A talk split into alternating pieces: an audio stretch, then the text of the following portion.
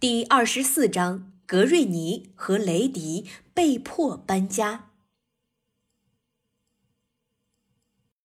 我不想搬家，狐狸雷迪抱怨着：“我浑身疼痛，已经走不了路了。”老狐狸格瑞尼推了他一把：“你按照我说的做了吗？”他咆哮着。如果你把我的话放在心上，我们肯定就不用搬家了。这全是你的错。当你从门内探出头时，农夫布朗的儿子就站在眼前，你没被他杀死，真是个奇迹。现在赶紧搬家。哦，你以为我愿意这样做吗？这座房子是我住过的最好的房子，现在。却不得不离开，哎呀，天哪！哎，天哪！狐狸雷迪一瘸一拐地走出长长的过道，来到前门。他现在只能用三条腿走路，每走一步，他的脸都会扭曲一下，因为他的伤还没好，每走一下都疼得厉害。小星星们从天空向下望去，看到雷迪从这座住了很久的房子中走出来，他身后跟着老狐狸格瑞尼。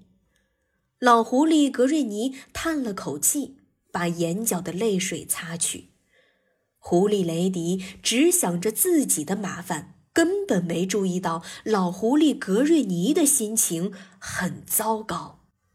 没走几步。雷迪就要停下来歇一歇，因为他的腿实在太疼了。不管怎样，我感觉今晚根本没有搬家的必要。太阳出来的时候搬家岂不是更容易？夜晚的气息让我很紧张，我想，我永远都克服不了这一点。狐狸雷迪抱怨着。老狐狸格瑞尼终于失去了耐心。是的，老狐狸格瑞尼失去了耐心。他先在狐狸雷迪的一只耳朵上打了一拳，接着又在他的另一只耳朵上打了一拳。雷迪哭了起来。“给我闭嘴！”老狐狸格瑞尼一脸严肃地说道。你想让所有的邻居都知道我们搬家了吗？他们很快就会发现的。赶紧走，别再给我抱怨了。如果你不想走的话，我自己走。你一个人在这里好了，看你以后怎么养活自己。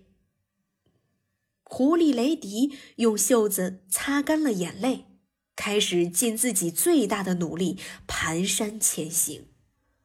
老狐狸格瑞尼先在前面探路，然后折回来接雷迪。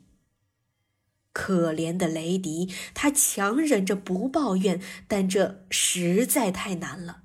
不知怎的，他就是感觉完全没有必要搬家。那天下午，他没有听从老奶奶的话，从门口探出了头。结果恰好看到布朗的儿子那张满是雀斑的脸，他吓得要死，立刻往回躲。农夫布朗的儿子要开枪的时候，他已经不见了。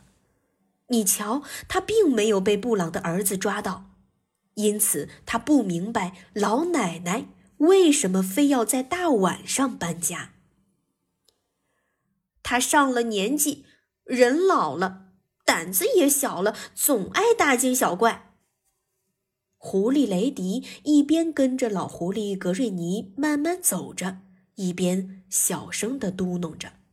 雷迪感觉他们已经走出很长一段距离了，似乎整个晚上都在走路。这时，老狐狸格瑞尼停在了一座房屋前。一座狐狸雷迪见过的最破的房屋前，我们到了。他说：“什么？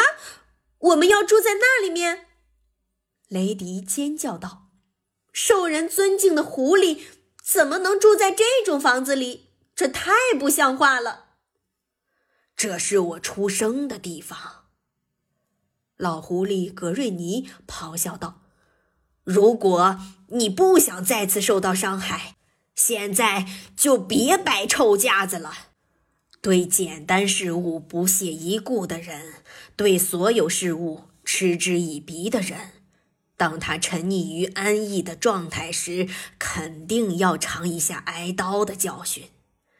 不要再让我听到你说话，赶紧进去。”老狐狸格瑞尼不耐烦地嚷道：“狐狸雷迪根本没明白老奶奶说的话是什么意思，但是他知道自己只能听他的话，所以他闭上嘴，小心翼翼地穿过了破败的门口。”